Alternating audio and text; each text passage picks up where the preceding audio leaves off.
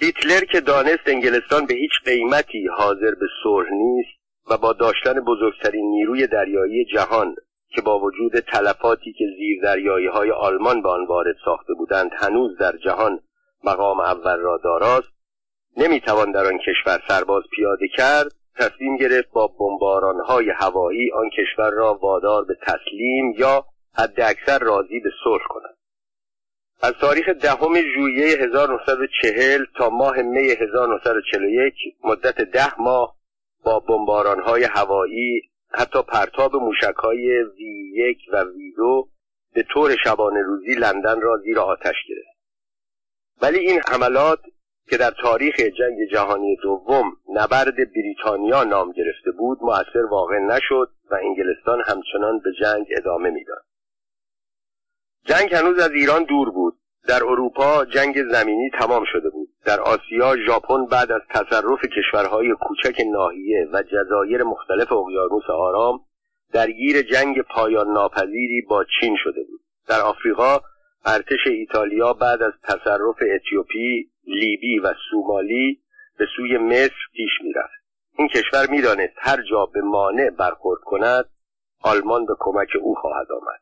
چنانکه در اروپا پس از حمله به یونان و یوگسلاوی چنین کرده بود. درگیر شدن قدرت های بزرگ جهانی در این زمان در مناطق دور باعث شد رضا شاه و عباس مسعودی با خیال راحت به کارهای خود ادامه دهند. رضا شاه همچنان مانند گذشته برای افتتاحها به شمال و به جنوب بیشتر به شمال تا به جنوب می‌رفت. و گاهی هم ولیعهد را به جای خود میفرستاد. ولی در هر دو صورت مسعودی حاضر بود.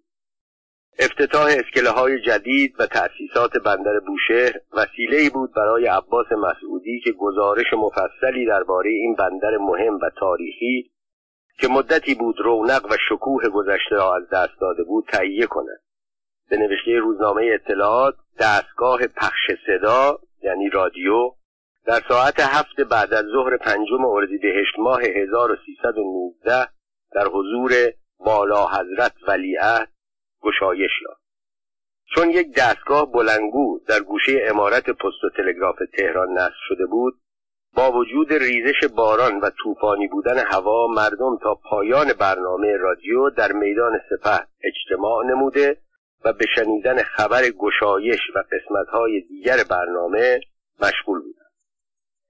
رادیو تهران رقیبی برای عباس مسعودی محسوب می‌شد اما مسعودی می‌دانست با آن چگونه رقابت تا آن زمان انحصار توصیف و تعریف و تملق در انحصار اطلاعات بود که بهتر از روزنامه های دیگر از عهده آن برمی آمد. اما از این پس رادیو هم وارد صحنه شده بود روزی سه نوبت صبح ظهر شب هر نوبت یک دو و یا حد اکثر سه ساعت خبر موسیقی و تملق پخش می‌کرد تا آن موقع فقط افراد کمی در ایران رادیو داشتند و آنها هم از فرستنده های خارجی استفاده می‌کردند. اما بعد از افتتاح دستگاه فرستنده در محل بیسیم در جاده قدیم شمیران عدهای اقدام به خرید رادیو کردند.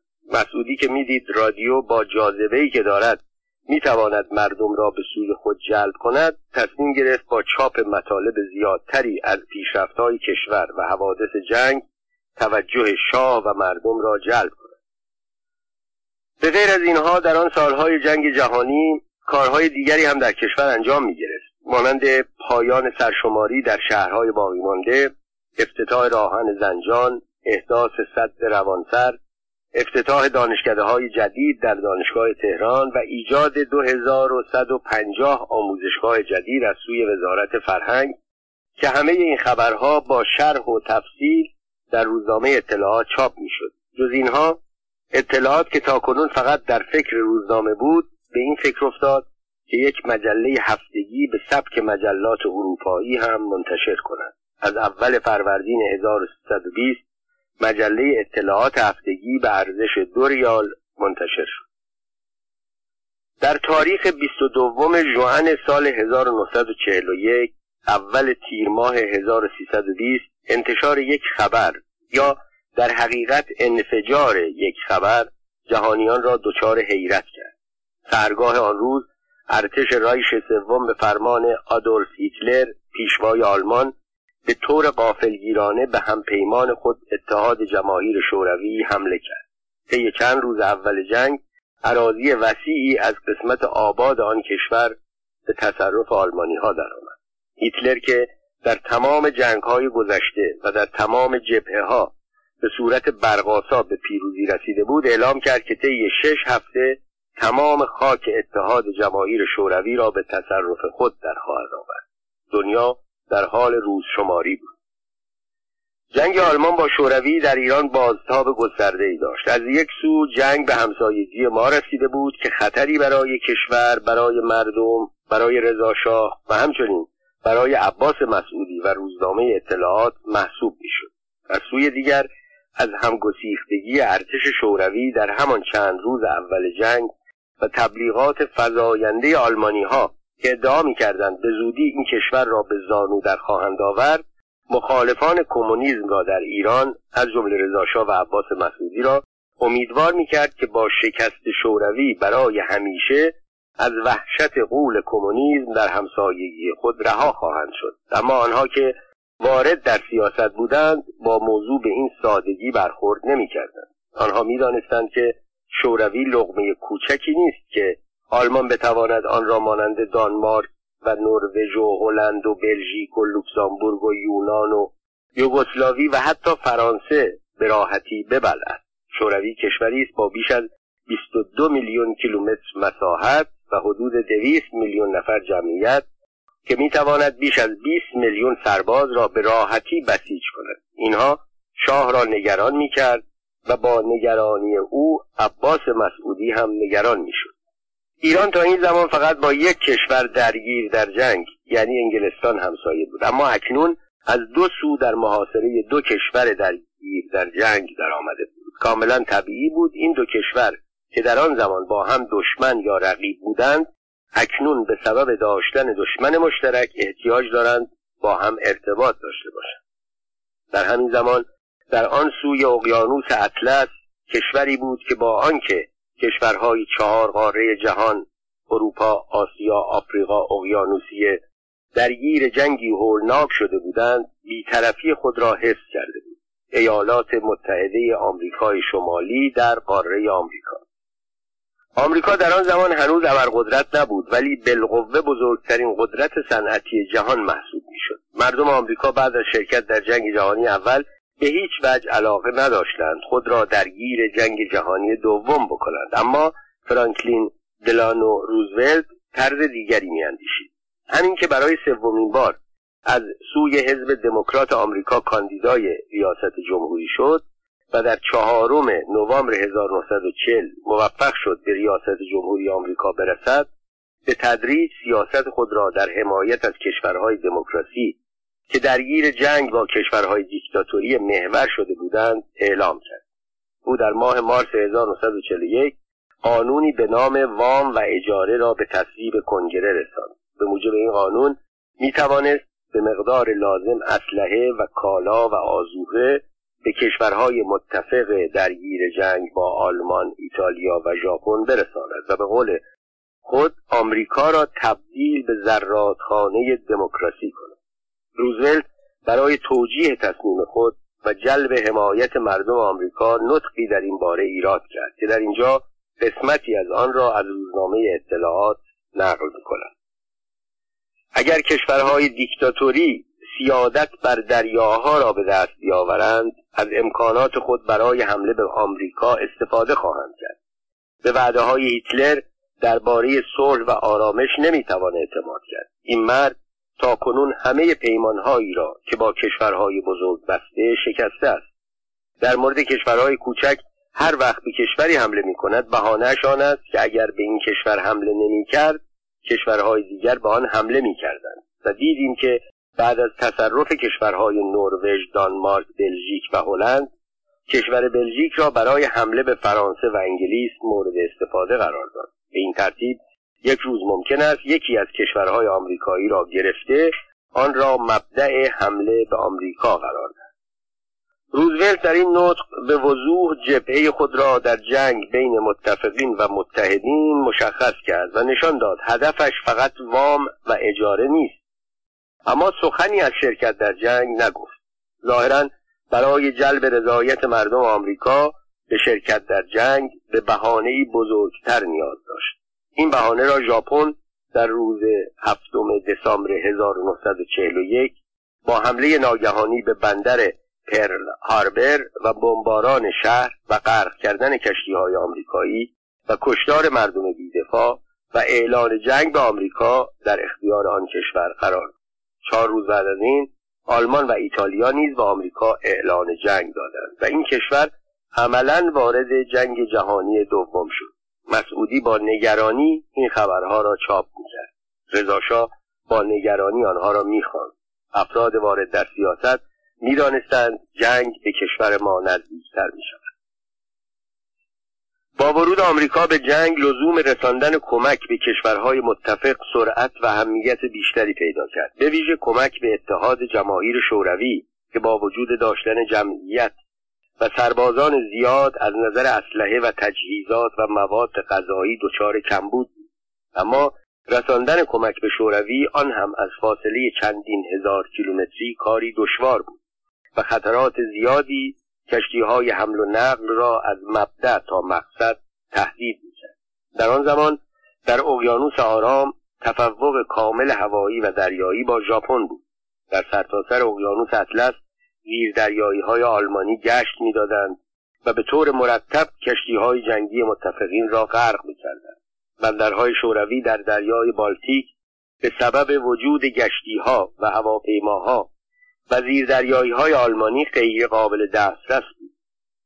بندرهای شمالی روسیه هم اغلب اوقات در اثر یخبندان غیر قابل عبور می‌شد. در چنین شرایطی فقط یک راه برای کمک میماند جاده های ایران و راه آهن سراسری ایران. راه دور بود اما مطمئن بود. روزی که برنامه ساختن راه آهن سراسری ایران مطرح شد با همه تبلیغاتی که درباره آن به راه افتاده بود گفته می‌شد این یک راه نظامی است نه اقتصادی. در حالی که بسیاری از شهرهای بزرگ ایران به هم راه ندارند ساختن این راه آهن هم در قسمت شمالی کشور که از مسیر صعب العبور و کوهستانی میگذرد از این جهت به ایران تحمیل شده که اگر روزی امپراتوری انگلستان و متحدانش قصد حمله به کشور کمونیست اتحاد جماهیر شوروی را داشته باشند بتوانند از آن برای رساندن سرباز و اسلحه و مهمات به جبهه های شوروی استفاده کنند. اما از غذای روزگار راهی که علیه شوروی ساخته شده بود به طبیعی ترین راه برای رساندن کمک به شوروی تبدیل شد. زمین سازی برای حمله به ایران و اشغال کشور.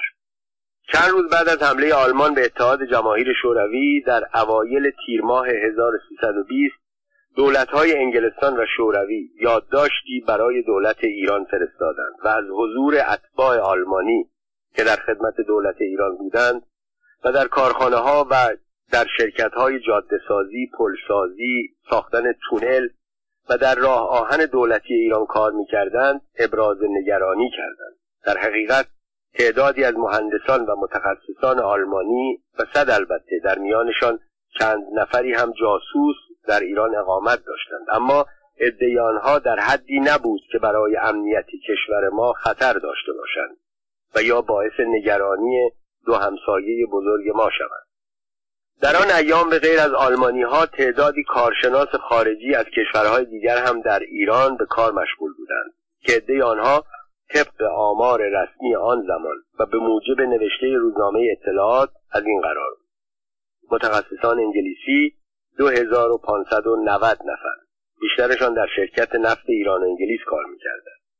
متخصصان و مهندسان آلمانی 690 نفر اتباع شوروی 390 نفر بیشتر اینها در شیلات شمال به کار مشغول بودند.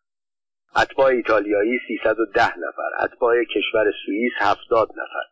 به جز اینها تعدادی از اتباع چکسلواکی یونان و یوگسلاوی هم در ایران کار می‌کردند که جمع آنها به 600 نفر هم نمی‌رسید. پاسخ دولت ایران به این یادداشتها طبق سنت رایج در مورد این گونه یادداشتها عبارت بود از اطمینان دادن به اینکه دولت ایران بر اوضاع کاملا مسلط است و وجود تعدادی کارشناس و مهندس آلمانی در خدمت صنایع راهسازی ایران نباید باعث نگرانی شود. در همین اوقات خبرگزاری فرانسه آزاد خبری در زمینه خطری که وجود کارشناسان آلمانی مقیم ایران منافع شوروی و انگلستان را تهدید می کند منتشر کرد که کاملا روشن بود به اشاره انگلیسی ها. در اوایل تیر ماه 1120 روزنامه اطلاعات مقاله‌ای در پاسخ آن خبرگزاری چاپ کرد که آشکار بود به توصیه وزارت امور خارجه و شهربانی بوده. خلاصه از آن را در اینجا بخوانید تا چند روز پیش دولتین شوروی و آلمان روابط و مناسبات نزدیک با هم داشتند و عوامل ماجراجو سعی می کردند ما را از همسایه شمالی نگران سازند و هر روز به عنوانی از قبیل تمرکز قوا در مرزها و نمایش های نظامی در نواحی نزدیک ما و یا سازش آلمان و شوروی به ضرر ایران متشبث شده و بر آن بودند که موجبات تیرگی روابط ما را با شوروی فراهم ساخته از این سوء تفاهمات نتیجه بگیرند. حالا هم که ورق برگشته و آلمان و شوروی با هم در جنگ می باشند به عنوان اینکه ایران پایگاه و محل اقامت شمار زیادی آلمانی است می‌خواهند شوروی را نسبت به ما نگران ساخته و روابط دو کشور را تیره نمایند. و حتی صریحا فشار مشترک دولتین شوروی و انگلیس را به ایران تذکر می‌دهند در صورتی که روش ایران حفظ کامل بیطرفی و سعی در رعایت مناسبات دوستی با همه کشورها به خصوص همسایگان است ملت ایران این تحریکات زهرالود را تقبیح می نماید و این افکار مقصد انگیز را یک نوع جنایت می داند. دو روز بعد در تعقیب این خبر روزنامه اطلاعات نوشت آژانس تاس از مسکو خبری منتشر ساخت و شایعات درباره تیرگی مناسبات ایران و شوروی و یا نگرانی دولتین از یکدیگر را تکذیب کرد. روز دهم تیر ماه هم به گزارش اطلاعات آقای اسمرینوف سفیر جدید شوروی وارد تهران شد. اگر شاه و مسعودی نطق مولوتوف را درباره فنلاند به خاطر داشتند فریب این تکذیب را که به نوشته عباس مسعودی در سالهای بعد یک مانور دیپلماسی بود نمیخوردند. در تاریخ 17 تیر ماه 1117 روزنامه اطلاعات بار دیگر در مورد ستون پنجم آلمان در ایران در سرمقاله خود نوشت ایران در زندگی صنعتی خود نیازمند کارمندان فنی و کارشناس است و توسعه کارخانجات نیازمندی ایران را ظاهر می سازد. بعد توضیح داد که این نیازمندی با اعزام محصل به خارج و استفاده از کارمندان فنی خارجی باید تأمین شود که اکنون عدهای از محصلان بازگشت به کار در کارخانه ها و دانشگاه ها مشغول هستند و در آخر افزود. چون ایران در مرحله صنعت قدم گذارده به علاوه در سایر رشته ها نیز احتیاج به جلب متخصص خارجی دارد نمی‌تواند از استخدام خارجی ها بینیاز شود. لیکن می‌تواند به تدریج از تعداد آنها بخواهد تا پس از چندی کار به دست خود ایرانی ها بیفت. اما برنامه زمین سازی برای حمله به ایران مرتبا ادامه مییافت. روزنامه اطلاعات در سرمقاله خود با اشاره به خبر دیگری از خبرگزاری فرانسه آزاد که در روز دهم مرداد 1120 منتشر شده بود پاسخ تندی داد. بد نیست اول خبر تحقیقآمیز مخابره شده از سوی خبرگزاری را بخوانیم بعد برسیم به پاسخ عباس مسعود. چندی سازمان ستون پنجم آلمان در ایران و افغانستان برقرار گردیده و عمال آلمانی از آن استفاده کرده به سرزمین های مجاور جمهوری های قفقاز و ترکمنستان و نواحی شمال هندوستان راه مییابند و حوادث راجع به خرابکاری که در مراکز صنعتی قفقاز روی داده مراقبت زمامداران شوروی را بیش از پیش فزون کرده و بیشتر وقت دولت انگلیس معطوف به آن است پالایشگاه ها و منابع شرکت نفت از خطر مسون بماند. عمال آلمان با مهاجرین روس سفید که برخی از آنها با گذرنامه آلمانی وارد ایران شدهاند همکاری می کنند نمایندگان دولت اتحاد جماهیر شوروی و انگلیس دقت دولت ایران را نسبت به این فعالیت خطرناک عمال آلمانی که میکوشند کمک بازرگانان ایرانی را در خاک شوروی و انگلیس به دست آورند جلب کردند. عباس مسعودی ضمن چاپ خبر فوق که انگلیسی ها از آن جهت خبر را به آن خبرگزاری داده بودند که بیطرف بودن خبر دهنده را نشان بدهند چنین نوشت. این گفته ها به کلی دور از حقیقت است. هر کس مختصر اطلاعاتی از داخل ایران داشته باشد به خوبی درک می کند که با وجود قدرت دولت و مراقبتی که در انتظامات کشور می شود هرگز دستجاتی که به عملیات خلاف نظم و سیاست دولت دست زنند تشکیل نشده و نخواهد شد.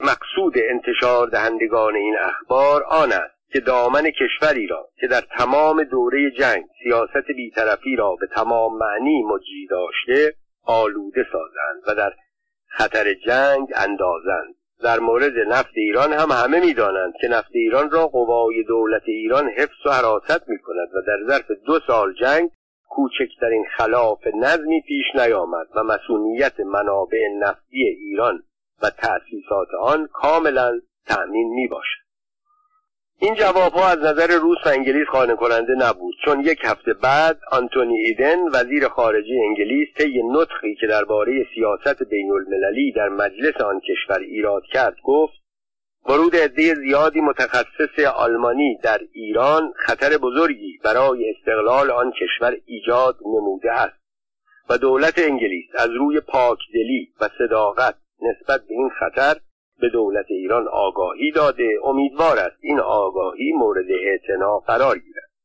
مسعودی در روز 18 مرداد ماه 1120 در سرمقاله اطلاعات در جواب ایدن نوشت آقای ایدن نباید ایران امروز را با ایران 1914 در یک زمینه فرض و روی پارهی گزارش های غلط از وجود آلمانی ها در این مملکت چنین عقیده ای اظهار نماید. ایران می‌تواند بر وضع داخل خود حکومت و تسلط داشته باشد. بنابراین وجود یک عده معین و محدود متخصص فنی یا غیر آن در برابر مراقبت های مؤثر دولت ابدا نمی‌تواند خدشهای در جریان امور وارد سازد چه رسد به اینکه استقلال کشور را تهدید کند.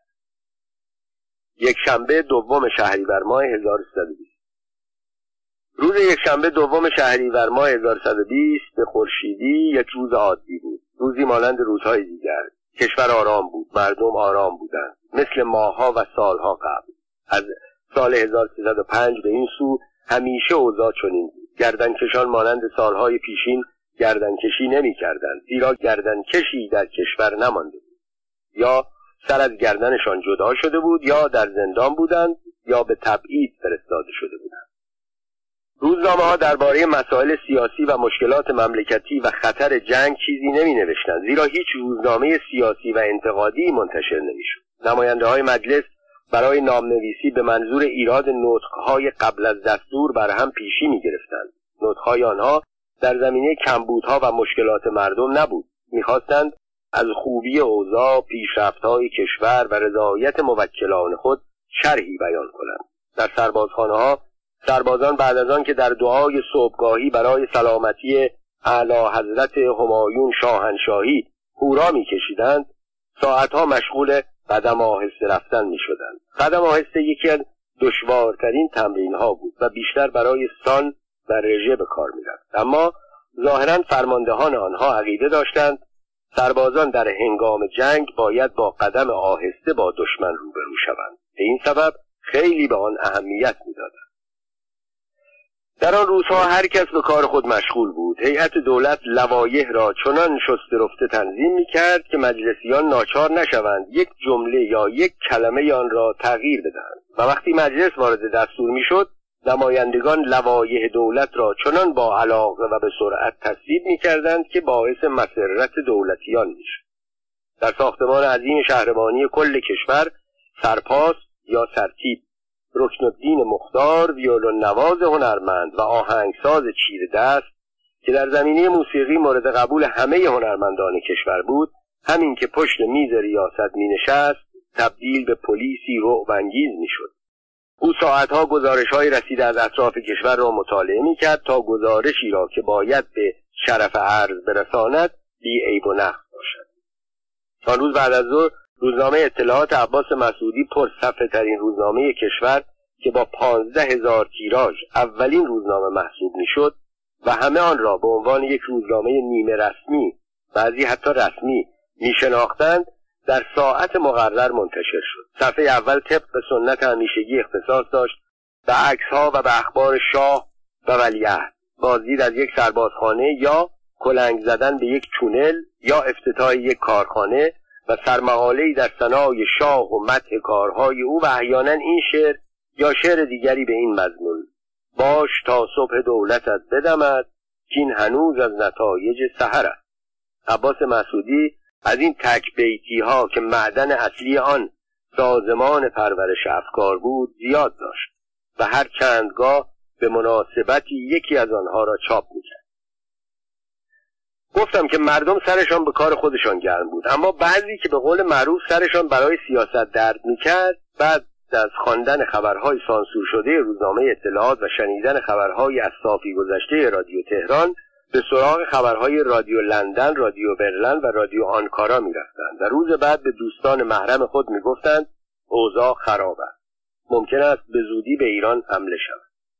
بعدها بعضی ادعا می‌کردند شب دوم شهریور با گوش خود شنیدند گوینده در یکی از برنامه ها این شعر فردوسی را خواند. چو فردا براید بلند آفتاب من و گرز و میدان افراسیاب دوشنبه سوم شهریور ماه 1320 ساعت چهار صبح دوشنبه سوم شهریور ماه 1320 دو اتومبیل لیموزین سیاه رنگ مقابل خانه علی منصور نخست وزیر ایستاد. راننده هر دو اتومبیل پیاده شدند زنگ در را به صدا درآوردند. لحظاتی بعد مستخدمی خوابالود در را باز کرد. از دیدن غریبه ها حیرت زده شد. گفتند جناب آقای سر ریدر بولارد سفیر بریتانیای کبیر و رفیق اسمرینوف سفیر اتحاد جماهیر شوروی می‌خواهند با آقای نخست وزیر ملاقات کنند. مستخدم جواب داد جناب آقای نخست وزیر خواب هستند. جواب آنها کوتاه بود. موضوع مهمی است فورا بیدارشان کن مستخدم رفت. دقیقه بعد برگشت. از آنها خواست وارد شوند. سفیران روس و انگلیس وارد شدند. مستخدم آنها را به اتاق پذیرایی راهنمایی کرد. لحظاتی بعد منصور خوابالود ولی وحشت زده وارد شد.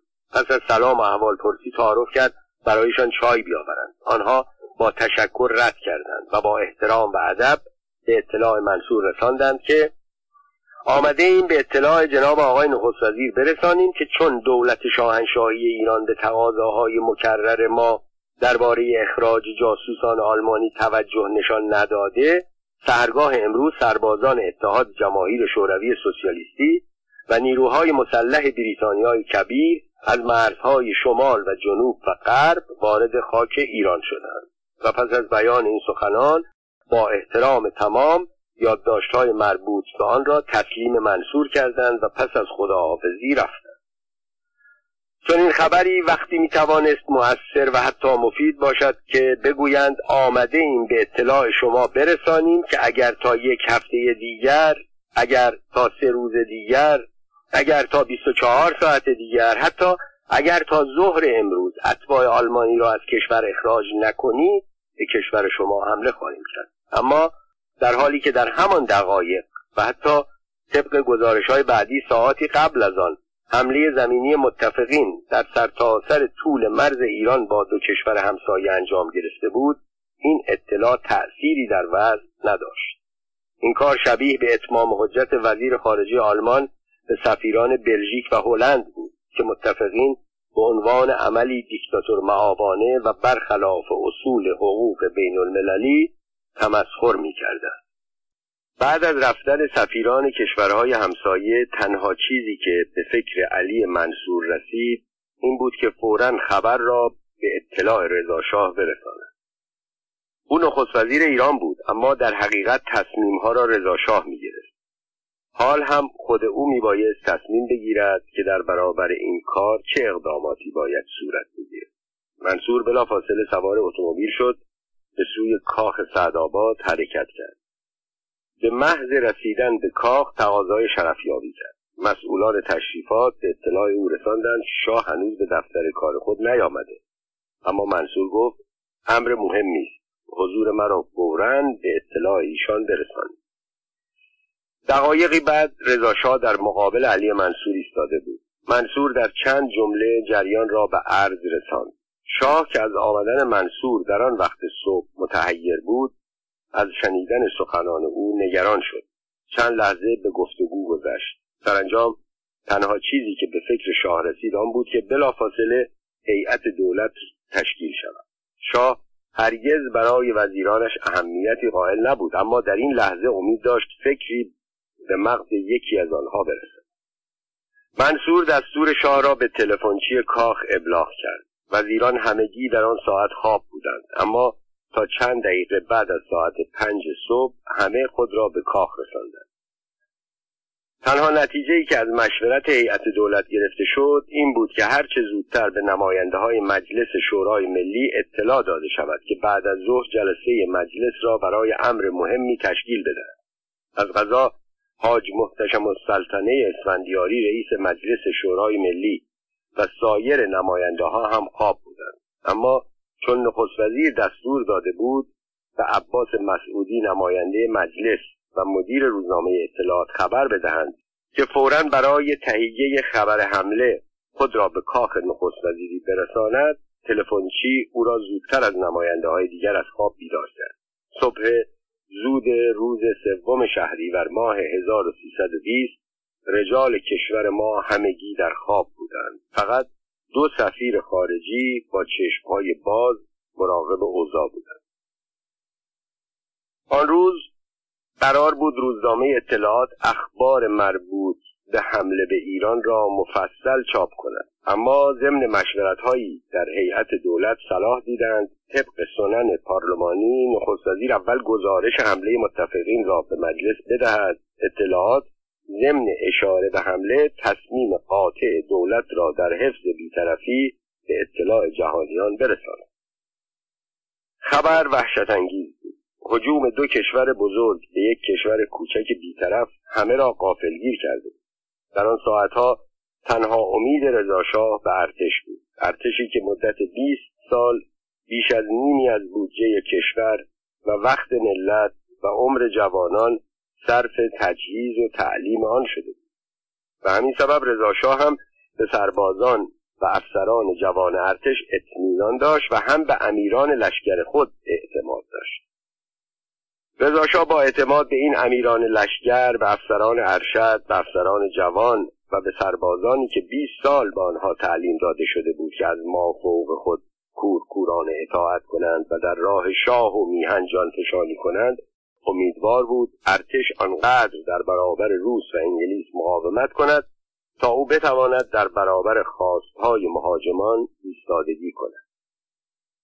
او فکر می‌کرد وقتی کشور کوچکی مانند فنلاند توانست در برابر ارتش سرخ که در آن هنگام درگیر هیچ جنگی هم نبود صد و چهار روز ایستادگی کند در حالی که ارتش کوچک عراق که در آن زمان یک دهم ارتش ایران هم نبود چندی قبل توانست به فرماندهی رشید عالی گیلانی پنجاه روز در مقابل انگلیسی ها پایداری کند ارتش مجهز ایران که گفته می‌شد یکصد و هزار سرباز دارد و به بهترین سلاحهای آلمانی مجهز است به خوبی موفق خواهد شد آنقدر جلوی مهاجمان را بگیرد تا او شرایط خود را به آنها بقبولاند. آن روز تا نزدیک ظهر هنوز خبرهای مهمی از جبهه ها به رضاشاه نرسیده بود ولی او منتظر نماند و فورا چند دستور صادر کرد. نخست از میان امیران مورد اعتماد و تحصیل کرده چند نفر را به عضویت ستاد عالی جنگ یا شورای عالی جنگ انتخاب کرد تا زیر نظر خودش که فرمانده کل قوا بود درباره مسائل مربوط به جنگ تصمیم بگیرد. اسامی تعدادی از اعضای ستاد عالی جنگ از این قرار بود. امیر لشکر عزیزالله زرقامی رئیس ستاد ارتش سرلشکر احمد نخجوان کفیل وزارت جنگ سرلشکر کریم بوزرجمهری فرمانده لشکر اول تهران سرلشکر مستزا یزدان پناه رئیس دانشکده افسری سرتیب علی ریاضی رئیس رکن دو ستاد ارتش یعنی اداره مهم اطلاعاتی ارتش ترتیب احمد خسروانی فرمانده نیروی هوایی نخستین تصمیم شورای عالی جنگ عبارت بود از اعزام تعداد زیادی سرباز با تجهیزات کامل به حوالی کرج و موزگیری در برابر حملات احتمالی زمینی مهاجمان و فرستادن مقدار زیادی اسلحه و مهمات به مقصد لشکرهای شمال و جنوب و غرب.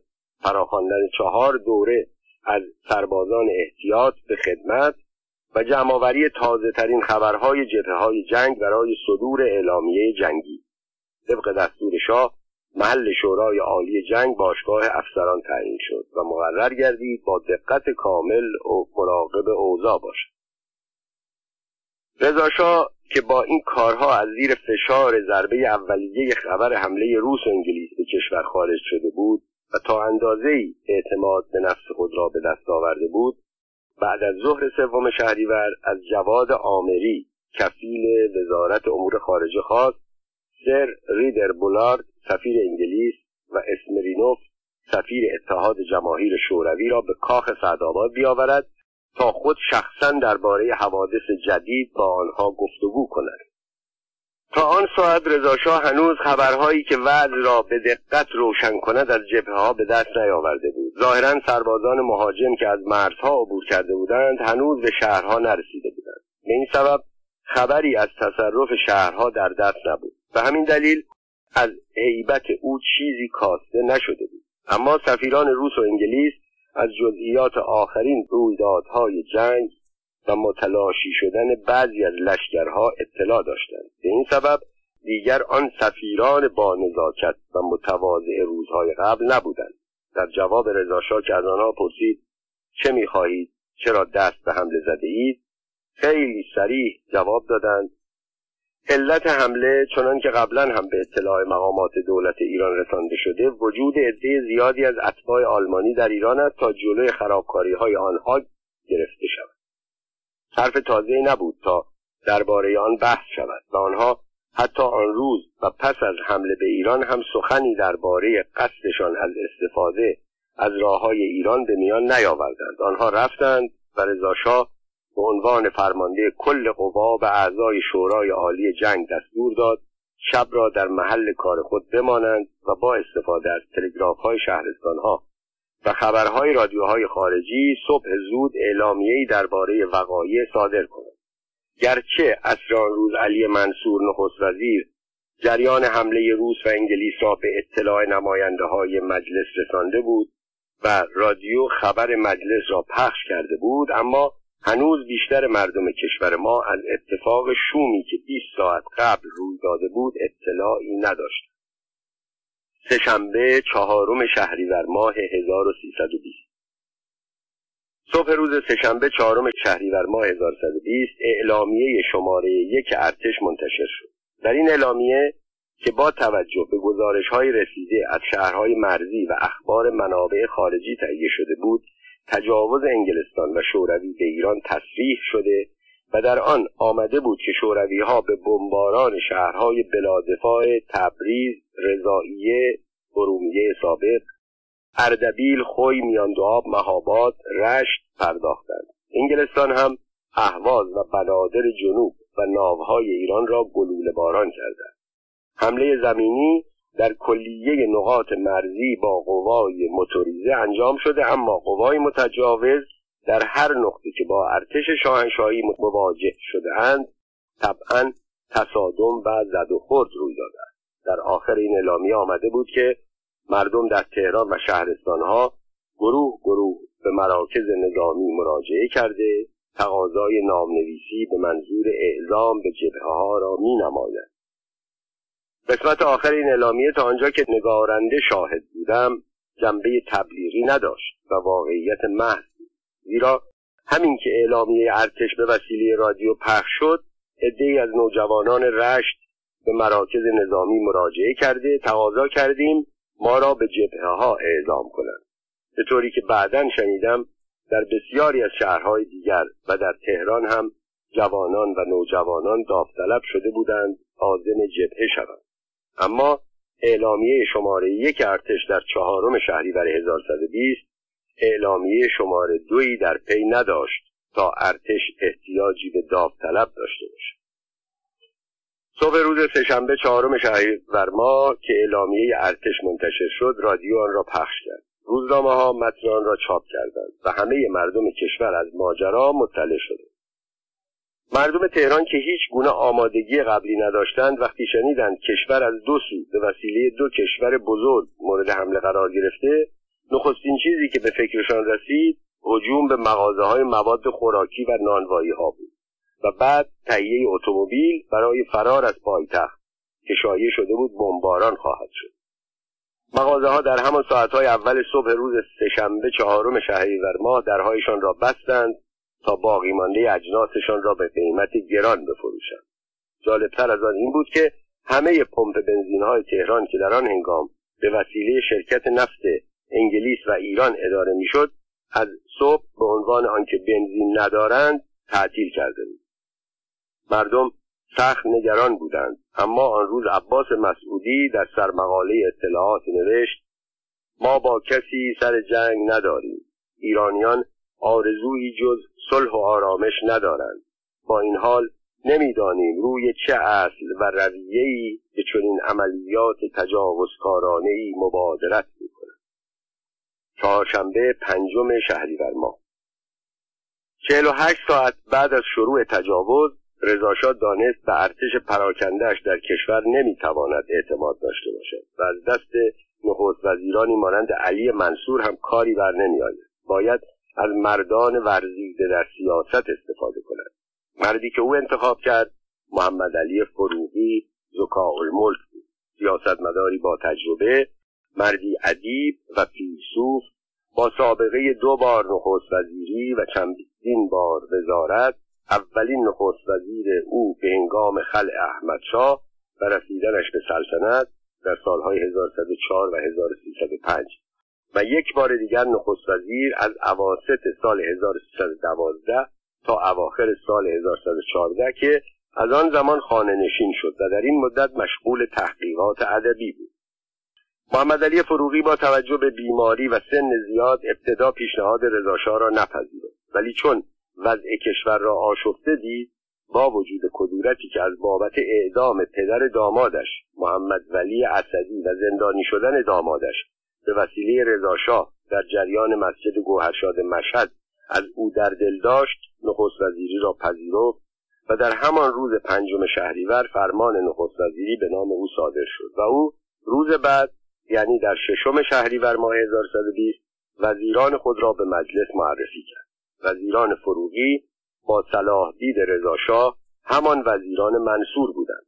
چون فرصتی برای انتخاب جدید وجود نداشت فقط علی سهیلی وزیر کشور که به دو زبان روسی و انگلیسی آشنایی داشت و سالها در وزارت خارجه خدمت کرده بود به جای جواد آمری به وزارت خارجه رفت و آمری وزیر کشور شد.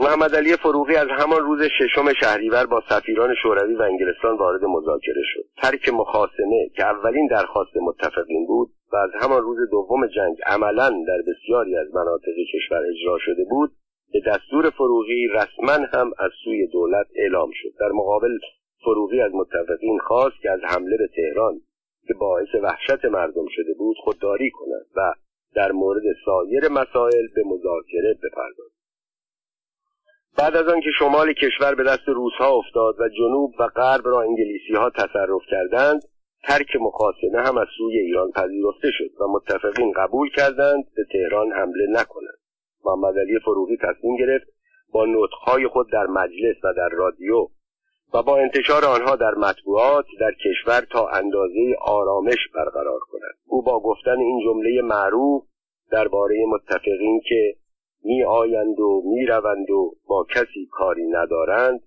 و با انتخاب سپهبد احمد امیر احمدی تنها سپهبد ایران و مقتدرترین نظامی بعد از رضاشاه به فرمانداری نظامی تهران کاری کرد که مردم تا اندازه احساس امنیت کنند. کسانی هم که قصد آرت و چپاول داشتند حساب کار خودشان را بکنند. سپهبد احمدی یا امیر لشکر غرب از سالها قبل با کارهای خشونت آمیزی که در لورستان با یاغیان آن نواهی کرده بود چنان تخم وحشت در دلها کاشته بود که حتی باعث نگرانی شخص رضاشاه هم شده بود. به طوری که به جای آنکه اولین سپهبد ایران را فرمانده یک سپاه بکند او را به ریاست اداره پرورش اسب گماشت کاری که از عهده یک سربان دامپزشک برمی آمد ولی دست کم رضاشاه خاطر جمع بود که سپهبد احمدی با یک گله اسب نمی‌تواند علیه او کودتا کند. سپهبد امیر احمدی در اولین اعلامیه به مغازهدارها دستور داد مغازه ها را باز کنند و سایر مواد شدید فرمانداری نظامی را هم به رخ سایر افراد به ویژه چپاولگران کشید که کوچکترین خطا را با بزرگترین مجازات پاداش می‌دهد جمعه هفتم شهریور ماه 1320 در این روز رضاشاه وقتی متوجه شد فروغی به کار مسلط شده تصمیم گرفت به اوضاع پایتخت سر و سامان بدهد. او دو لشکر کامل از بهترین سربازان و افسران جوان و امیران ارتش را در تهران داشت. در روز اول شروع مخاصمه عدهای از آنها را برای دفاع از پایتخت به حومه تهران و کرج فرستاد. اولین دستور او بازگرداندن این سربازها به سربازخانه ها بود. از آن گذشته تهران دارای یک تیپ زرهی بود. نیروی هوایی ایران هم با کلیه هواپیماها و خلبانان ورزیدش که بیشترشان در خارج دوره دیده بودند در تهران مستقر بودند. توپ و مسلسل ضد هوایی هم به اندازه کافی داشت که بتواند از فضای هوایی تهران دفاع کند. در صورت لزوم چند دور سرباز احتیاط بسیج می‌کرد. تعداد پلیس و ژاندارم پایتخت هم کم نبودند. از همه اینها گذشته قسمت اعظم اسلحه و مهماتی که رضاشاه طی 20 سال از پول نفت خریده بود به خصوص آنچه را که در سالهای اخیر از آلمانی ها خریداری کرده بود و از جمله بهترین سلاحهای جنگی جهان محسوب می شدند در زاغه های اطراف تهران جاسازی شده بودند. معروفترین فرماندهان ارتش در تهران بودند. بیشتر اینها از آغاز کار با او در غذاخانه خدمت کرده بودند. درجات خود را از پایینترین درجه تا بالاترین مقام از او داشتند. جز اینها کسانی هم تحصیل کرده خارج بودند. عدهای قبل از آنکه او به سلطنت برسد از دانشکده های افسری روسیه تزاری یا عثمانی فارغ تحصیل شده بودند. عدهای را هم رضاشاه پس از سلطنت انتخاب کرده برای تحصیل به دانشکده های افسری فرانسه و انگلیس فرستاده بود و اغلب آنها را به مقام های حساس گماشته بود. اینها در همه موارد ثابت کرده بودند که نسبت به او وفادارند. با آنکه عالی ترین درجات را داشتند و به مقامات بالا رسیده بودند و سن و سالی از عمرشان گذشته بود مطیع محض رضاشاه بودند و هنوز وقتی به شاه می رسیدند مثل سربازها پاها را محکم به هم می کوبیدند دست را به لبه کلاه می بردند و مانند مجسمه بی حرکت می ایستادند برای ابراز سرسپردگی و آمادگی جانبازی چه نشانه ای بهتر از این؟ حال که بسیاری از فرماندهان لشکرهای استانها سربازان خود را گذاشته و رفته بودند او دست کم می‌توانست به این امیران وفادار تکیه کند. چنان که در بیست سال گذشته چنین کرده با توجه به نکات بالا رضاشاه در تهران یک ارتش پنجاه هزار نفری داشت که می‌توانستند از او و پایتخت دفاع کنند. رضاشاه دیگر طالب جنگ نبود ولی می‌خواست به پشتیبانی این ارتش با دست پر با متفقین معامله کند. حالا دیگر برای همگان روشن شده بود که متفقین چه می‌خواستند. آنها راه می‌خواست. بفرمایید این هم راه. حتی امنیت آن را هم خودمان تضمین می‌کنیم هر قدر می‌خواهید اسلحه و مهمات از جاده های ما و به وسیله راه آهن ما ببرید. از بنادر ما استفاده کنید. دیگر آلمانی ها هم اگر در جنگ پیروز شدن نمی‌توانند به ما اعتراض کنند. فقط بابت این به گفته فروغی آمدن و رفتن به ما حق ترانزیت بدهید. ایران با گرفتن ترانزیت نه تنها خسارتهایی را که به کشور وارد شده بود جبران خواهد کرد بلکه مبالغی هم سود خواهد برد. رضاشاه وقتی این حسابها را می‌کرد لبخندی لبهای لبخند ندیدهاش را از هم میگشت چگونه یک ارتش را می‌شود منحل کرد. یک واقعه که در روز هشتم شهریور ماه 1120 در تهران روی داد به رضاشاه ثابت کرد که حریف زیرکتر و موزیتر از آنی است که او میپنداشت ماجرا از این قرار بود. سرگاه روز نهم شهریور ماه 1120 از سوی شورای عالی جنگ گزارشی شرف ارزی به خاکپای مبارک اعلی حضرت همایون شاهنشاه ارواحنا فدا بزرگ ارتشداران فرمانده تقدیم شد. تا به عرض مبارکشان رسانده شود که روز قبل جلسه ای با حضور کلیه فرماندهان و عمرای عالی رتبه شورای عالی جنگ تشکیل گردید و به اتفاق آرا تصویب کردند که خدمت نظام وظیفه در کشور موقوف گردد و در آینده برای ارتش تعدادی در پیشنهاد سی هزار نفر ذکر شده بود. سرباز داوطلب استخدام شود و باز در این گزارش به اطلاع مبارک ایشان رسانده شده بود که در همان روز کلیه سربازان لشکرهای یک و دو مرکز مرخص شدند. جالب اینجاست که این اقدامات در شرایطی انجام گرفته بود که جزئی ترین امور ارتش زیر نظر مستقیم رضاشاه که فرمانده کل قوا یا به اصطلاح آن روز بزرگ ارتشتاران فرمانده بود انجام می‌گرفت. حتی توقیف انضباطی یک ستواندو یا اخراج یک گروهبان هم میبایست قبلا به اطلاع رضاشاه رسانده شده پس از تصویب انجام گرد. بعد نیست جزئیات این ماجرا را البته با کمی تغییر در جملات و کملمات و کمی اختصار. به قلم عباس مسعودی مدیر روزنامه اطلاعات بخوانیم. او در یادداشتهایی که در کتاب اطلاعات ربع قرن درباره 25 سال تاریخ ایران نوشته درباره انحلال ارتش در هشتم و نهم شهریور ماه 1320 چنین نوشت.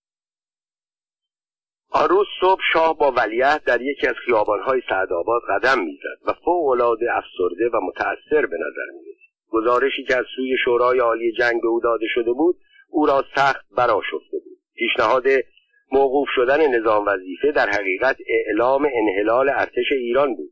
شاه دستور داد امضا کنندگان پیشنهاد به سعدآباد احضار شوند و همین که همه جمع شدند شاه در حالی که ولیعهد نیز همراه او بود به افسران نزدیک شد و پرسید علت این پیشنهاد چه بود و برای چه آن را امضا کرده ای افسران از چگونگی برخورد شاه و شدت خشم او بر خود لرزیدند و نتوانستند جواب قانع کننده ای بدهند.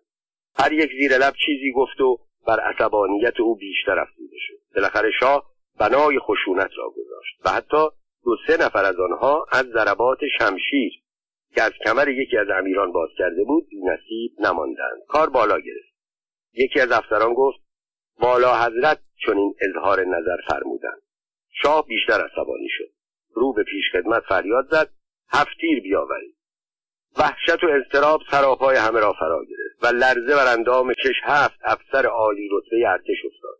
کسی نمی‌دانست اگر هفتیر برسد چه کسی هدف قرار خواهد گرفت. شاه مکرر می‌گفت خیانت خیانت. این پیش آمد درست به دنبال مرخص کردن سربازان لشکرهای پایتخت بود که با وضع تأصف باری چندین هزار سرباز را از سربازخانه ها بی پول و گرسنه خارج و آواره شهر و بیابانها کرده بودند. همان شب که سربازها مرخص شده و با وضع حزنانگیزی در خیابانها و کوچه های تهران سرگردان بودند ولوله عجیبی در شهر افتاد. نگرانی و اضطراب شدیدی در مردم تولید گردید و همان شب بود که عده بیشماری از مردم از تهران فرار کردند و سربازان گرسنه و بدبخت هم رو به دهات و شهرهای خود پیاده و گرسنه روان گردیدند.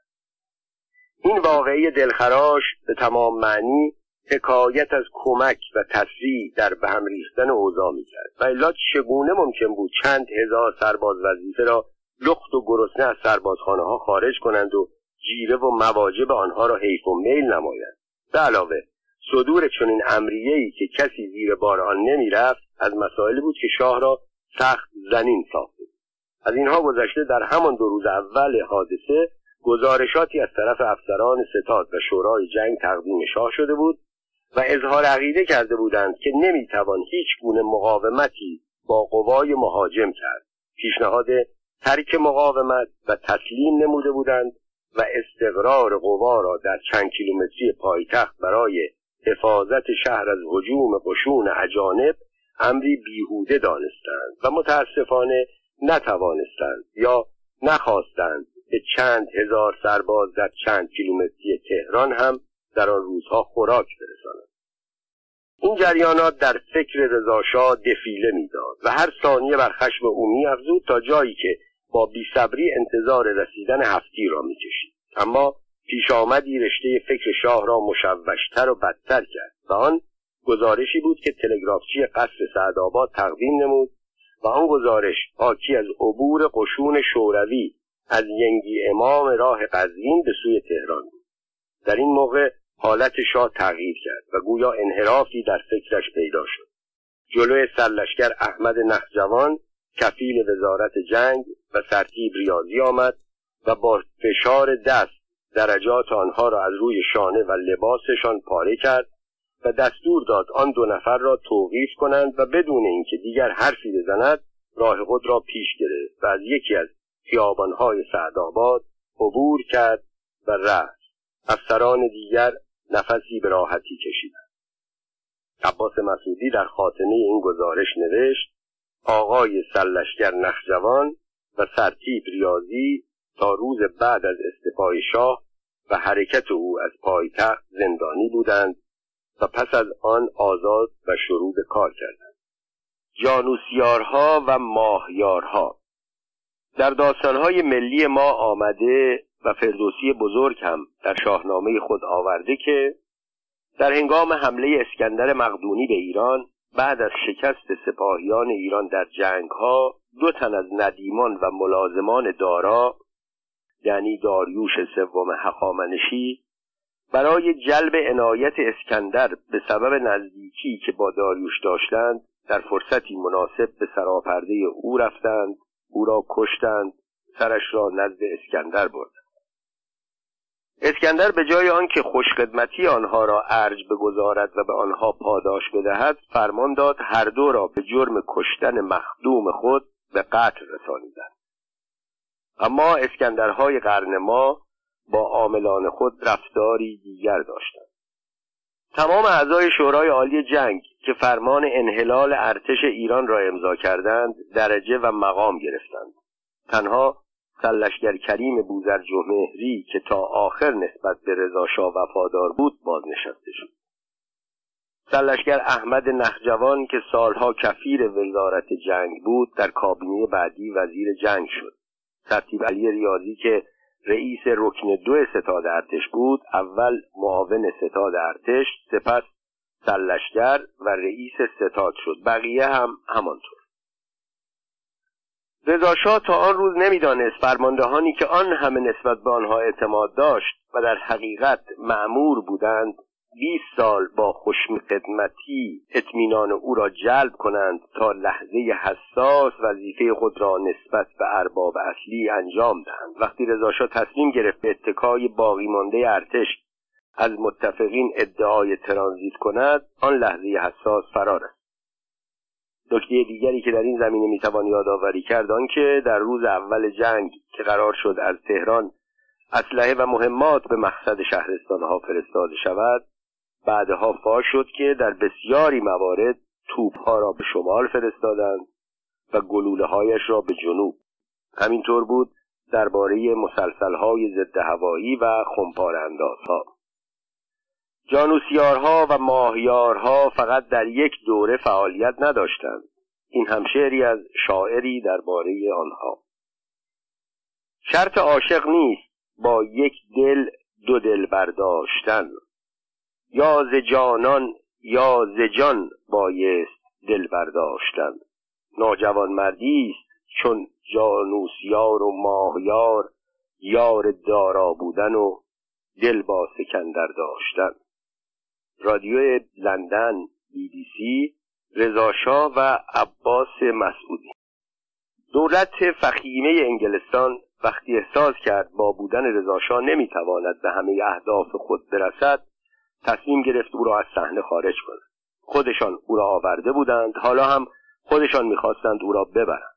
رضا شاه سال 1320 با رضاخان سال 1299 که او را برای کودتا انتخاب کرده بودند و همچنین با سردار سپه سال 1304 که با جلوس او به تخت سلطنت موافقت کرده بودند تفاوت بسیار داشت.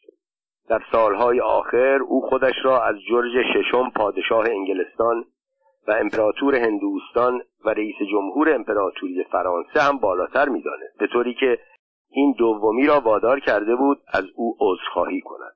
آنها می‌خواستند حال که متحمل خطر شدند و به ایران حمله کردند از راه های ایران و از راه آهن ایران به طور رایگان استفاده کنند. با بودن رضاشاه این کار امکان پذیر نبود. آنها برای منافع خود در گذشته پادشاهی چون ناپلون بناپارت امپراتور فرانسه ویلهلم دوم امپراتور آلمان را از سلطنت عزل کرده بودند. رضاشاه در مقابل آنها اهمیتی نداشت. سیاستمداران انگلیسی تصمیم گرفتند برای این منظور فقط از نظامی ها از سیاستمداران و از مطبوعات ایران استفاده نکنند. حربه آنها این بار رادیو لندن یا بنگاه سخن پراکنی انگلستان بود. فرستنده رادیویی انگلستان از همان زمان بی بی سی نامیده می‌شد ولی این نام در آن سالها در ایران رایج نبود. ایرانی ها این فرستنده را رادیو لندن مینامیدند.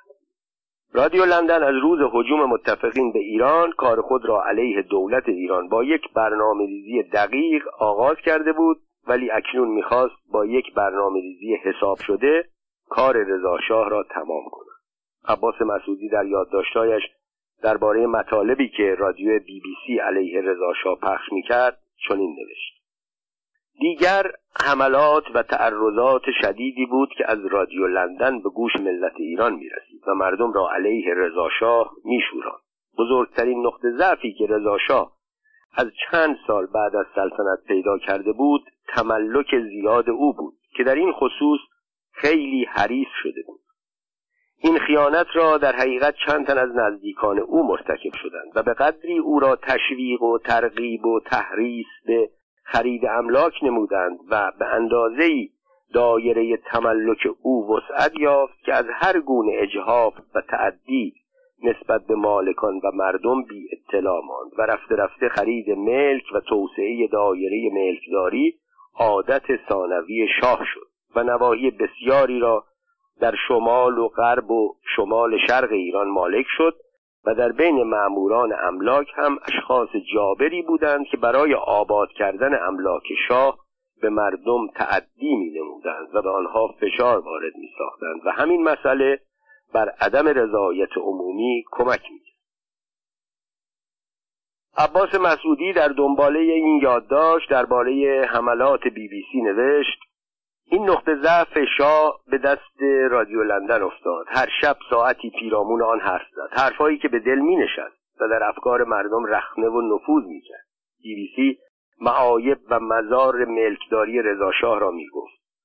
های بزرگ و عالی و مهمانخانه ها را تشریح می نمود. از کاخها و هایی که در تمام طول شمال ساخته شده بود صحبت می کرد. در دنبال آن از گرسنگی و فقر و بدبختی و بیماری مردم بحث می‌کرد و آن را نتیجه سوء رفتار رضاشاه و ملکداری و ثروتمندی او می‌دانست این سخنراکنی ها تأثیر عمیقی در مردم بخشید زیرا حرفهای رادیو لندن با حقیقت وفق می‌کرد. در مقابل این حملات هم هیچ گونه دفاعی نمی‌شد یعنی فقط معایب زیر ذربین گذاشته می‌شد و بزرگ میگشت بدون آنکه کمترین ذکری از محسنات و خدماتی که رضا کرده بود بشود.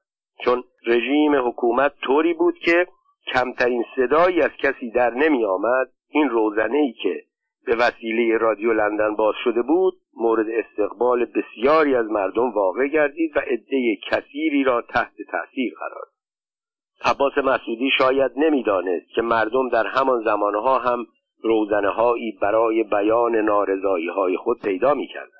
به یاد دارم در آن سالهای نوجوانی که گاهی با خانواده از گیلان به مازندران می‌رفتم دیر وقتهای شب صدای غمزده خواننده ای از دور به گوش می رسید که با آهنگی هزین ترانه ای می‌خواند که اکنون فقط یک سطر آن را به خاطر دارم و می نویسم آمل مال شاه بابل مال شاه نامزد بازی خوشکی جای در وقت نشاه و دیگر آنکه در مقابل جورج ششم که لقبش پادشاه انگلستان و امپراتور هندوستان و سرزمین های ماورای بهار بود برای رضاشاه ساخته بودند پادشاه ایران و امپراتور مازندران و زمین های ماورای دهات.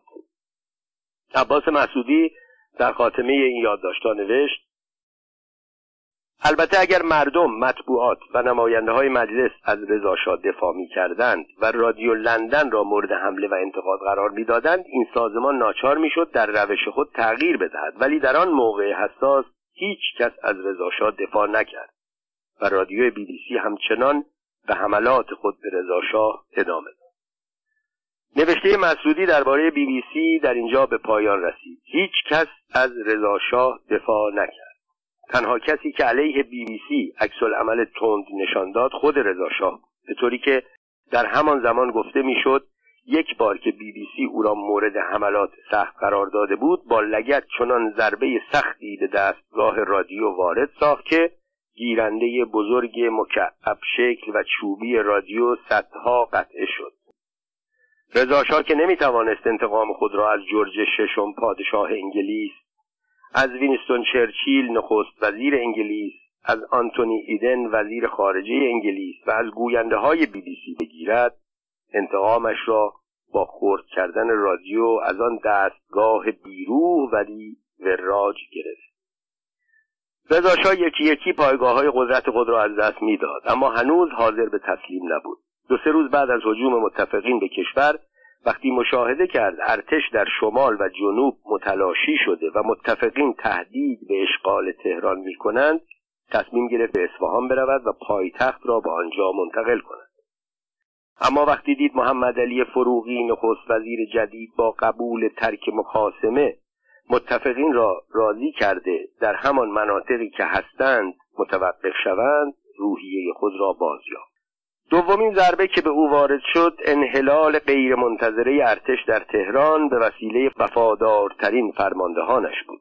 در این مورد هم همین که از شک اولیه خارج شد بلافاصله با فرستادن عدهای دژبان به وسیله موتورسیکلت و کامیون به اطراف تهران توانست حدود هزار تن از سربازان آواره را جمعآوری کند و با کمک نیروهای انتظامی مانند پلیس و امنیه یا ژاندارمری و دادن اختیارات به سپهبد امیر احمدی فرماندار نظامی قدرتمند تهران به امنیت پایتخت سر و صورتی بدهد. سومین ضربه ای که به او وارد شد حملات بی بی سی بود. رضاشاه که طی شانزده سال سلطنت جز تعریف و تحسین و تملق سخنی نشنیده بود اکنون شدیدترین اتهامات از سوی این فرستنده به او وارد می‌شد و از دست او جز خرد کردن رادیو کاری بر نمی آمد. اما ناسزا شنیدن برعکس تملق است. شخص از تحسین و تملق سیر نمی شود در صورتی که سختی ناسزا همان آغاز کار است. وقتی تکرار شد عادی می شود. به ویژان که این صدا از خارج باشد. در داخل کشور هنوز از مردم و از نمایندگان مجلس صدایی علیه او شنیده نمی‌شد مطبوعات هم کلامی علیه او نمی نوشتند. با این وضع نه او به فکر کنارگیری بود و نه تا آن زمان متفقین از رفتن او سخن گفته بودند.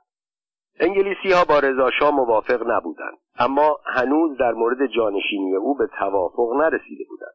محمد حسن میرزا قاجار ولیعهد سلطان احمد شاه قاجار فرد مورد نظر آنها نبود. پسر 22 سالش شاهزاده حمید میرزا که با نام دیوید دروموند در نیروی دریایی انگلیس خدمت می‌کرد فارسی نمی‌دانست. انگلیسی ها می‌دانستند نمی‌توانند او را پادشاه مملکتی کنند که مردمش به مظاهر ملیت خود سخت پایبندند. محمد علی فروغی هم پیشنهاد آنها را برای پذیرفتن مقام ریاست جمهوری رد کرد. آنها که اکنون دیگر برنامه خود را برای استفاده از جاده های ایران راه آهن سراسری ایران و فرودگاه ایران جهت حمل اسلحه به شوروی آشکار کرده بودند به کشوری امن احتیاج داشتند. اما هنوز دو هفته از سوم شهریور نگذشته بود که اشایر فارس که تمایلات آلمانی دوستی آنها از زمان جنگ جهانی اول همچنان باقی مانده بود علیه دولت قیام کرده بود از بعضی از جاده های کشور خبرهایی از غارت و چپاول اتومبیل ها و اتوبوس ها به وسیله گردن بندهای تفنگدار به گوش می‌رسید. این چیزها برای متفقین خوشایند نبود. خودشان هنوز بر اوضاع مسلط نبودند و به کسی احتیاج داشتند که امنیت کشور را حفظ کند با توجه به این اوضاع و احوال بود که رضاشاه تصمیم گرفت برای سومین بار شانس خود را آزمایش کند. به محمد علی فروغی سیاستمدار کهنکار و ادیب که معروف به دوستی با انگلستان بود اختیار داد با متفقین به گفتگو بپردازد و همه پیشنهادات آنها را به شرط آنکه حاضر شوند طرفی ایران را به رسمیت بشناسند و سپاهیان خود را از کشور خارج کنند بپذیرند در ضمن خودش هم تصمیم گرفت برنامه تازه ای را پیاده کند.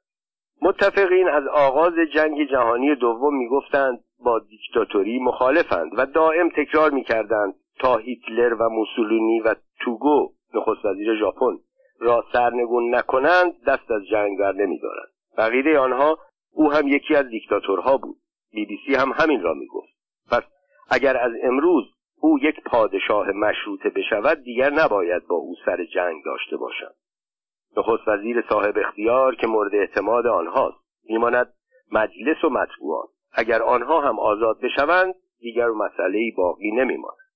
رضا برای نشان دادن نیت خود دو کار کرد. نخستان که به وسیله اسماعیل مرآت وزیر فرهنگ به دکتر ایسا صدیق رئیس کل انتشارات و تبلیغات پیغام داد مدیران جراید را احضار کند و به آنها بگوید از امروز سانسور ملغا شده. روزنامه ها می توانند هر چرا که به خیر و به صلاح مملکت می دانند بنویسند. دکتر صدیق هم دستور شاه را به عباس مسعودی مدیر روزنامه اطلاعات مجید موقر مدیر روزنامه ایران شکرالله صفوی مدیر روزنامه کوشش و احمد ملکی مدیر روزنامه ستاره روزنامه نویسان آن زبان ابلاغ کرد.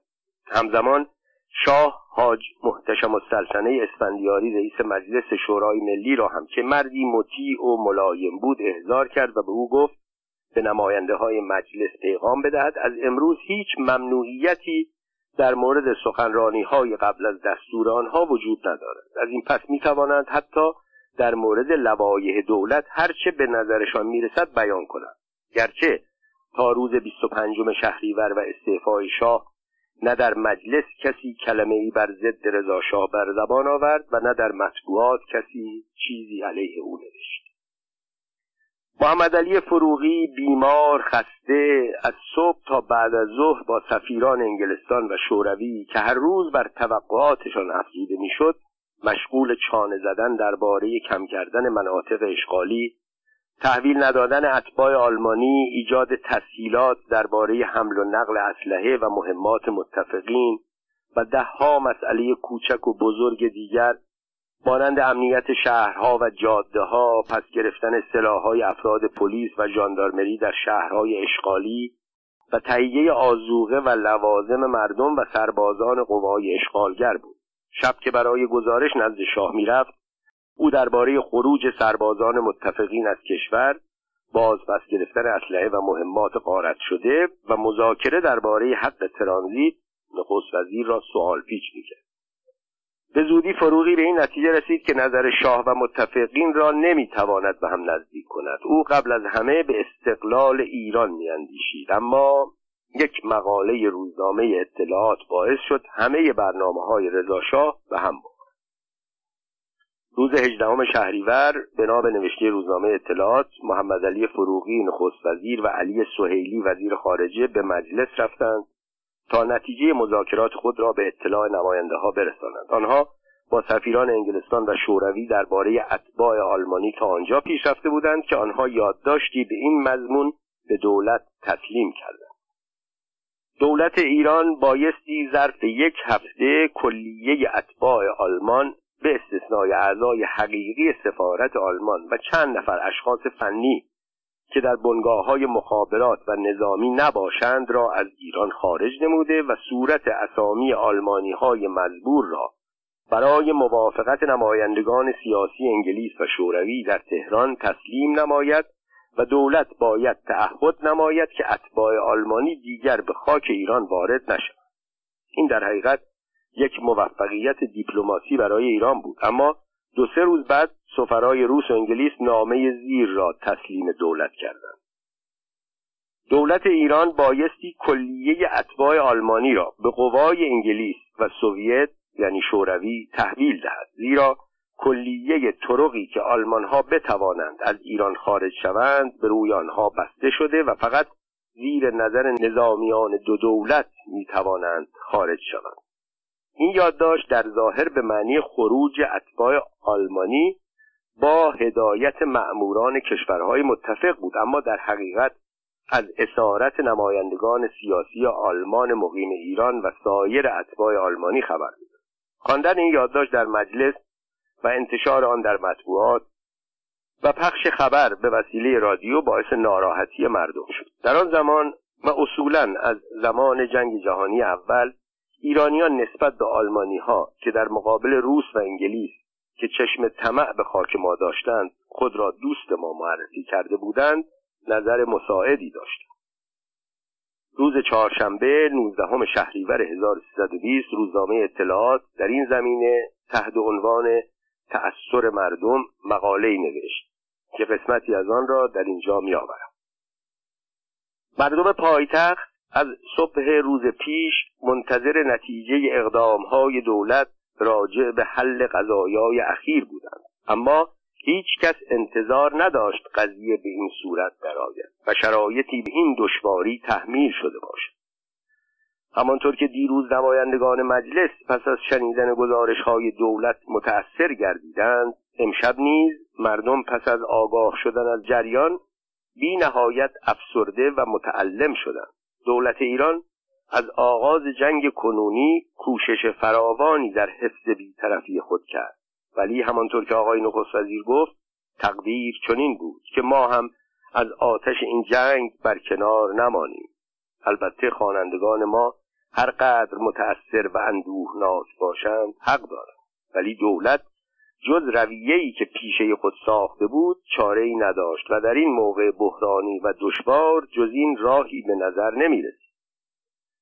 راست است که ما با دولت آلمان و ایتالیا جز یک سری روابط عادی و اقتصادی روابط دیگری نداشته ایم ولی میل داشتیم به این روابط حسنه ما خللی وارد نیاید و اصل بیطرفی هم که مرام و آرزوی عمومی ملت ایران می باشد همین اقتضا داشت که ما با تمام دول و ملل جهان دارای روابط دوستانه و حسنه باشد متاسفانه دولت امروز ناگزیر شده است که سفارتخانه های آلمان و ایتالیا و رومانی و مجارستان را در ایران برچیند ولی سفارتخانه های ما در پایتخت های این کشورها مانند پیش دایر و روابط سیاسی ما هم با آنها برقرار است در آخر این مقاله اضافه شده بود در عالم همسایگی انتظار ما از دولتهای شوروی و انگلستان بیش از اینها بود و نویسنده وعده داده بود که عقیده خود را در این باره در شماره های آینده دنبال خواهد انگلیسی ها و شوروی ها که وجود اتباع آلمانی را برای حمله به ایران بهانه کرده بودند برای بردن رضاشاه مقاله اطلاعات را بهانه کردند. مقاله تأثیر مردم روز 19 شهریور منتشر شد. روز 20 شهریور سفیر شوروی و وزیر مختار انگلیس به وزارت امور خارجه رفتند. اولی سفیر شوروی با علی سهیلی وزیر امور خارجه و دومی وزیر مختار انگلیس با حمید سیاح مدیر کل وزارت امور خارجه مذاکره کرد. هر دو ضمن اعتراض به مقاله روزنامه اطلاعات چاپ این نوع مقالات را کاملا برخلاف دوستی بین ایران و دولتین انگلستان و شوروی دانستند و تأکید کردند که چاپ چنین مقالاتی در روزنامه دلیل بر آن است که دولت مردم را تهییج می کند کینه شوروی و انگلیسی ها را در دل نگه دارند و در صدد تلافی برآیند. ضمنا با این مقاله دولت خواسته دوستی خود را با آلمان ها حفظ کند. جواب مسئولان وزارت امور خارجه آن بود که این مقاله را یک روزنامه نویس نوشته و نظر دولت نبود. اما سفیر کبیر در جواب گفت چون روزنامه اطلاعات تحت سانسور دولت است ما نمی‌توانیم تصور کنیم که محافل صلاحیت دار ایران از آن بی اطلاع بودند.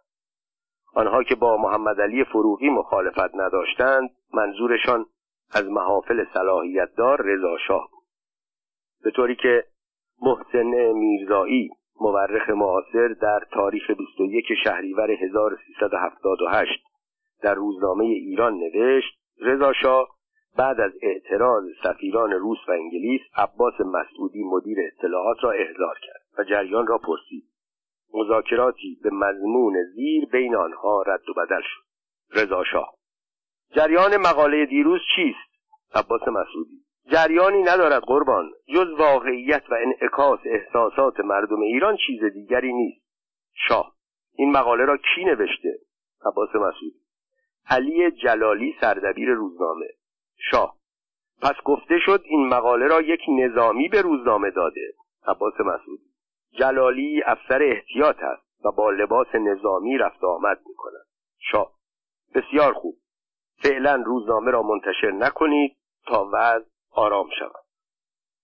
روزنامه اطلاعات تا روز 25 شهریور 1320 که رضاشاه از سلطنت استفاده و تهران را به مقصد اصفهان بندر عباس و جزیره موریس در هندوستان ترک کرد توقیف بود. علاوه بر آن دکتر صدیق هم از ریاست اداره انتشارات و تبلیغات برکنار اگر گزارش های بعدی در این باره منتشر نمی‌شد ممکن بود این توهم پیش آید و حتما پیش می آمد کاری که عباس مسعودی در روز 19 شهریور 1320 در مورد چاپ مقاله تأثیر مردم کرده کاری نظیر تصمیم شورای عالی جنگ در روز هشتم شهریور در مورد انحلال ارتش و به خواست اشغالگران بود. ولی طبق نوشته پروفسور صدیق علم رئیس اداره کل انتشارات و تبلیغات آن زمان و وزیر و سناتور بعدی در کتاب یادگار عمر به نقل از کتاب قلم و سیاست تعلیف محمد علی سفری این مقاله با اطلاع عیسی صدیق و محمد علی فروغی و با توجه به تمایلات رضاشاه تهیه شده بود و هیچ یک نمی‌دانست چون این عکس عملی ایجاد می‌کند. دکتر صدیق علم در این باره چنین نوشت. وقتی نطق وزیر امور خارجه علی سهلی در رادیو و جراید انتشار یافت در مردم تولید حیرت کرد. تحویل اتباع ممالکی که با ایران روابط اقتصادی و عادی داشتند در نظر مردم خلاف مردانگی بود. رضاشاه نیز شخصا از این امر متأثر بود و قرار شد این تأثیر عمومی در جراید و رادیو ابراز شود. علی جلالی سردبیر روزنامه اطلاعات شرحی در این باب تهیه کرد. آن را به منزل من آورد. من پس از اصلاح جزئی متن مقاله را برای فروغی خواندم. او نیز اصلاحاتی در ملایم کردن متن فرمود. و قرار شد در صفحه اول اطلاعات به صورت مقاله دو ستونی منتشر شود. مقاله عصر آن روز امضای پندار انتشار یافت و به نقل از روزنامه اطلاعات به زبان فارسی، عربی، ترکی، فرانسه و انگلیسی در رادیو پخش محمد علی سفری درباره عکسالعمل انگلیسی ها در مورد این مقاله چنین اظهار نظر می کند وزیر مختار انگلیس روز 21 شهریور ظاهرا به عنوان احوال پرسی ولی در واقع برای التیماتوم نهایی به منزل فروغی رفت.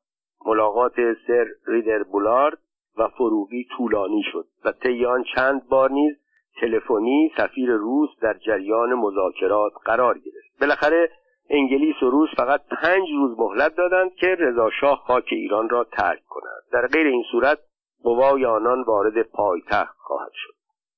در آن زمان کنارگیری رضاشاه خواست عدهای از رجال قوم هم بود. عباس مسعودی در یادداشتهایش درباره سوم شهریور در این مورد چنین نوشت.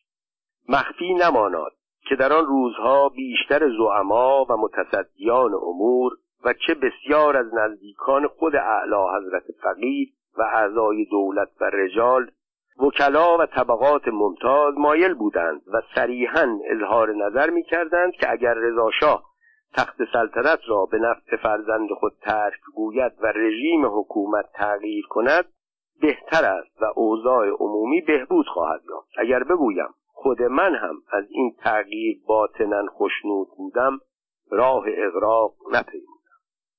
باز بنا به نوشته عباس مسعودی. پس رضاشاه مورد تهدید سخت متفقین قرار گرفت و به گفته چرچیل شاه را برای پیشرفت منظور خود با پیشروی قشون شوروی به تهران ترساندند.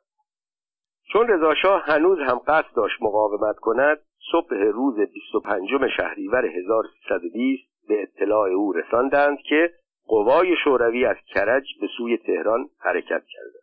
با توجه به مجازات های سخت کمونیست های ایرانی در سالهای گذشته رضاشاه می توانست حد بزند رفتار شوروی ها با او پس از دسترسی به او چگونه خواهد بود. به این سبب با وعده فروغی که ولیعهد جانشین او خواهد شد استعفانامه ای را که فروغی از قبل برایش آماده کرده بود امضا کرد و همان روز عازم خروج از ایران شد.